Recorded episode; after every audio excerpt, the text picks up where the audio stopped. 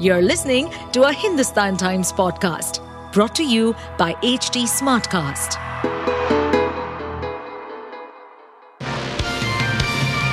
Hello, these are the top news for the day. West Bengal Governor CV Ananda Bose on Friday condemned the attack on Enforcement Directorate officers by supporters of ATMC leader when they went to his Sandeshkhali residence in the state and hit out at the state government for failing to contain the law and order situation there. In a stern message to the Trinamool Congress government, Bose said he would explore his constitutional options and take appropriate action. He also stated that Bengal is not a banana republic and the government should stop barbarism and vandalism in a democracy.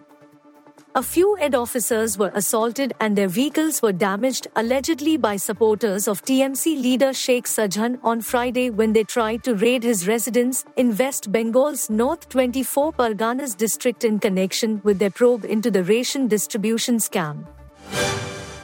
India's Navy said on Friday it was responding to the apparent hijacking of a cargo vessel in the Arabian Sea, the latest incident of attacks on commercial shipping in the region. Last month, the force deployed several warships into the sea to maintain a deterrent presence after a string of recent shipping attacks, including a drone attack near India's coast blamed on Iran by the United States. It comes at a time when many vessels have been rerouted from the Red Sea, where Yemen's Iran backed Houthi rebels have carried out drone and missile attacks in solidarity with Palestinians in Gaza, where Israel is battling Hamas militants. The Navy said it had responded swiftly to a maritime incident in Arabian Sea involving a hijacking attempt of a Liberian flagged bulk carrier ship. Around 15 Indian crew members are aboard the ship, local media reported. Five or six unknown armed personnel had boarded the vessel on Thursday evening, the Navy said. INS Chennai, a Navy destroyer was closing in on the vessel's location to offer assistance, it added. The Aam Aadmi Party on Friday nominated Delhi Commission for Women Chief Swati Maliwal as its Rajya Sabha MP and renominated Sanjay Singh and ND Gupta for the second term in the upper house of parliament. The nominations were announced by the party's Political Affairs Committee, chaired by AAP National Convener and Delhi Chief Minister Arvind Kejriwal. The committee decided to endorse two existing members for renomination, Whereas Sushil Kumar Gupta expressed his intent to redirect his focus towards the electoral politics of Haryana, it said. Sushil Kumar Gupta's tenure as a member of the Rajya Sabha will end later this month. After the completion of the India vs South Africa series on Thursday, former India cricketer Sanjay Manjrekar pointed out skipper Rohit Sharma's mistakes while leading the visitors and said that once one loses a moment, then they lose the game. While speaking to ESPN Cricinfo, Manjrekar said that the 36 year old skipper made mistakes in both tests. He added that it cost the visitors during the first test match. In test cricket, if you lose moments, you lose the game.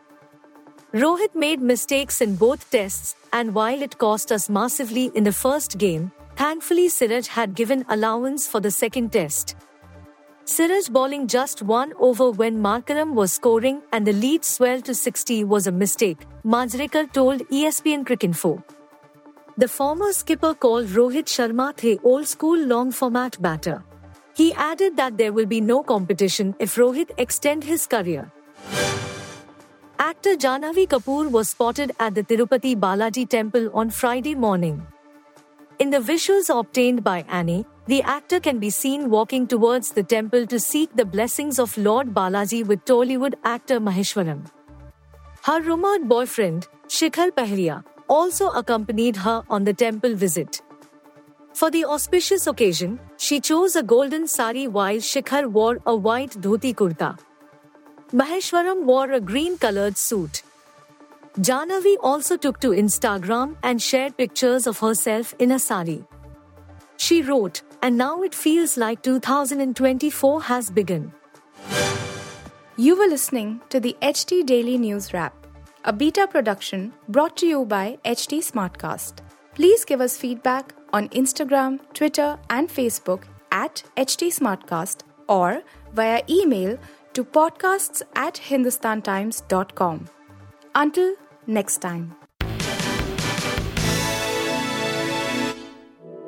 To stay updated on this podcast, follow us at HT Smartcast on all the major social media platforms.